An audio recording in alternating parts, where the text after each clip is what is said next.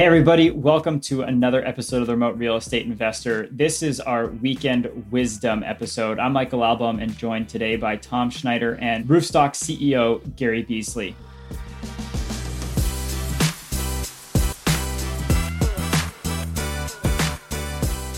So, Gary, we want to ask you a question about what is your favorite metric to use when evaluating properties and how do you think about that metric when it comes to total return?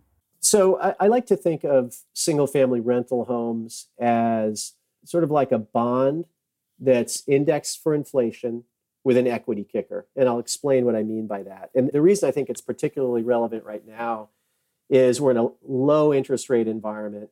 People do feel like, with all the money we've been printing over the last few years, there is a potential for inflation down the road. So you want to think about what kind of investments could potentially be inflation hedges in case inflation. And, and the Fed has said we're going to keep rates low, and we're not so worried about inflation. So we're not going to be as aggressive in raising rates. And then you've got this equity kicker element uh, in in homes, which is really the appreciation component of it. So let me tell you what I mean. So the bond component is the the cash flow that you could generate from the home when you own it, and that's like the bond piece. Every year, you could raise the rent to at least keep up with inflation because they're annual contracts. So if there's a lot of inflation in the market, you could raise the rent. So if you had to sign a 10 year lease that was flat and inflation went up, you would be in trouble. So you've got that annual indexing.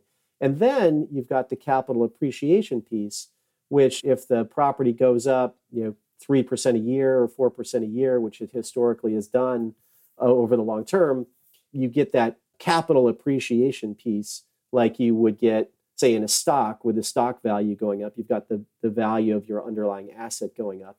And what, what's nice about real estate unlike with stocks which are harder to in most cases put leverage against unless you have a margin account anyone could get a loan for a house. And so you could get a 70 or 80% loan on the house. And i like to give a you know very simple example. If you have a home that basically just covers its costs over say a five year period, but it goes up at three and a half percent a year, and you have an 80% loan on it, you could get a 14 or 15% annualized return on that because you've got someone else paying down your mortgage and creating principal value.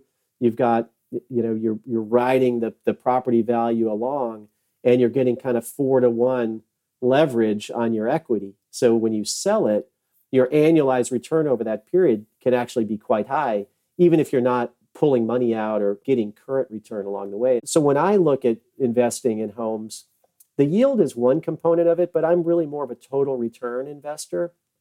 I don't necessarily feel like I need to pull the money out every month and, and spend it or, or put it into something else. What I'm trying to do is create value in that asset.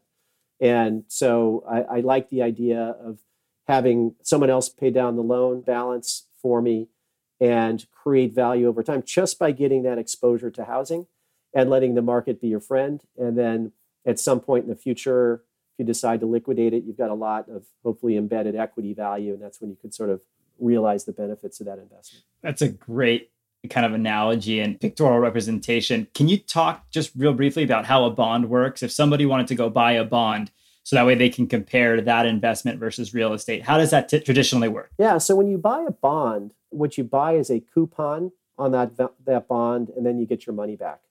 So you could buy a municipal bond or treasury, something like that, and let's say you get an interest rate on that bond of three percent, and you buy your hundred dollar bond, and you get three dollars every year back, and then at the end of that term, you get your hundred dollars back.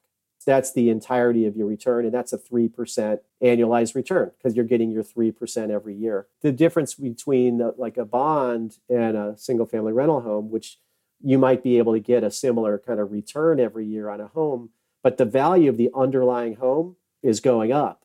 And so then instead of getting $100 back, maybe you get $120 back, right? And so that's where that's that equity kicker piece that I'm talking about that's over and above that bond piece.